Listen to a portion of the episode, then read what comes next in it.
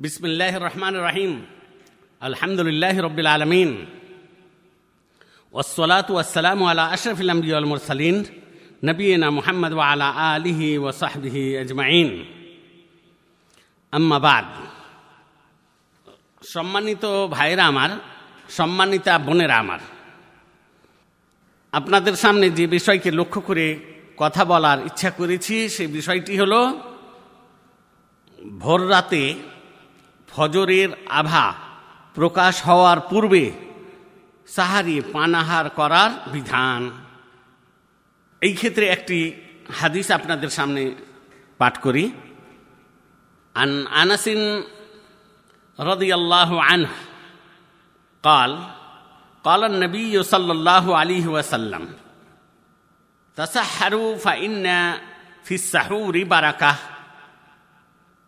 صحيح البخاري এই হাদিসটি যে আপনাদের সামনে তুলে ধরলাম, এই হাদিসটির অর্থ পাঠ করি বা অর্থ আপনাদের সামনে পেশ করি। আনাস বিন মালিক রদুল্লাহ আনহ হতে বর্ণিত তিনি বলেন, আল্লাহর নবী সাল্লাহ আলী আসাল্লাম বলেছেন, তোমরা সাহারি খাও,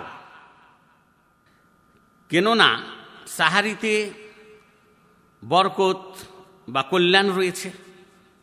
এই হাদিসটি এবং বোখারি রহমতুল্লাহ আলাই নিজ সহি গ্রন্থে উল্লেখ করেছেন। হাদিস নাম্বার দেখতে পারা যায় এক হাজার নশো তেইশ। এই হাদিসের মধ্যে কতকগুলি উপদেশ রয়েছে। সেই উপদেশগুলির মধ্যে থেকে কয়েকটি উপদেশ আপনাদের সামনে উপস্থাপন করার নিয়াত করেছি। এক নম্বর উপদেশ হচ্ছে এই যে এই হাদিসটির দ্বারা প্রমাণিত হয় যে ভোর রাতে ফজরের আভা প্রকাশ হওয়ার পূর্বে সাহারি পানাহার করার প্রতি উৎসাহ প্রদান করা হয়েছে প্রকৃত ইসলাম ধর্মে। অর্থাৎ রমজান মাসে যে আমরা রোজা রাখব, এই রোজাটি যেন ভালোভাবে আমরা রাখতে পারি, তার জন্য প্রকৃত ইসলাম ধর্ম থেকে এই উপদেশটি আমরা পেলাম যে ভোর রাতে ফজরের আভা প্রকাশ হওয়ার পূর্বেই আমরা কিছু পানাহার করব, আমরা কিছু ভক্ষণ করব, খাদ্যদ্রব্য বা পানীয় দ্রব্য আমরা কিছু গ্রহণ করব। এটি হচ্ছে এক নম্বর বিষয়। দুই নম্বর বিষয় হচ্ছে এই যে প্রকৃত ইসলামের শিক্ষা মোতাবেক রোজা রাখার জন্য সাহারি পানাহার করার বিধান এসেছে কল্যাণ লাভের উদ্দেশ্যে। এই হাদিসের মধ্যে তিন নম্বর উপদেশ এটা পাওয়া যায় যে সাহারি পানাহার করার মাধ্যমে বরকত বা কল্যাণ লাভ করার লক্ষণ হল এই যে সাহারি পানাহার করার দ্বারা রোজাদার ব্যক্তি শক্তি লাভ করে। শারীরিক শক্তি এবং মানসিক শক্তি।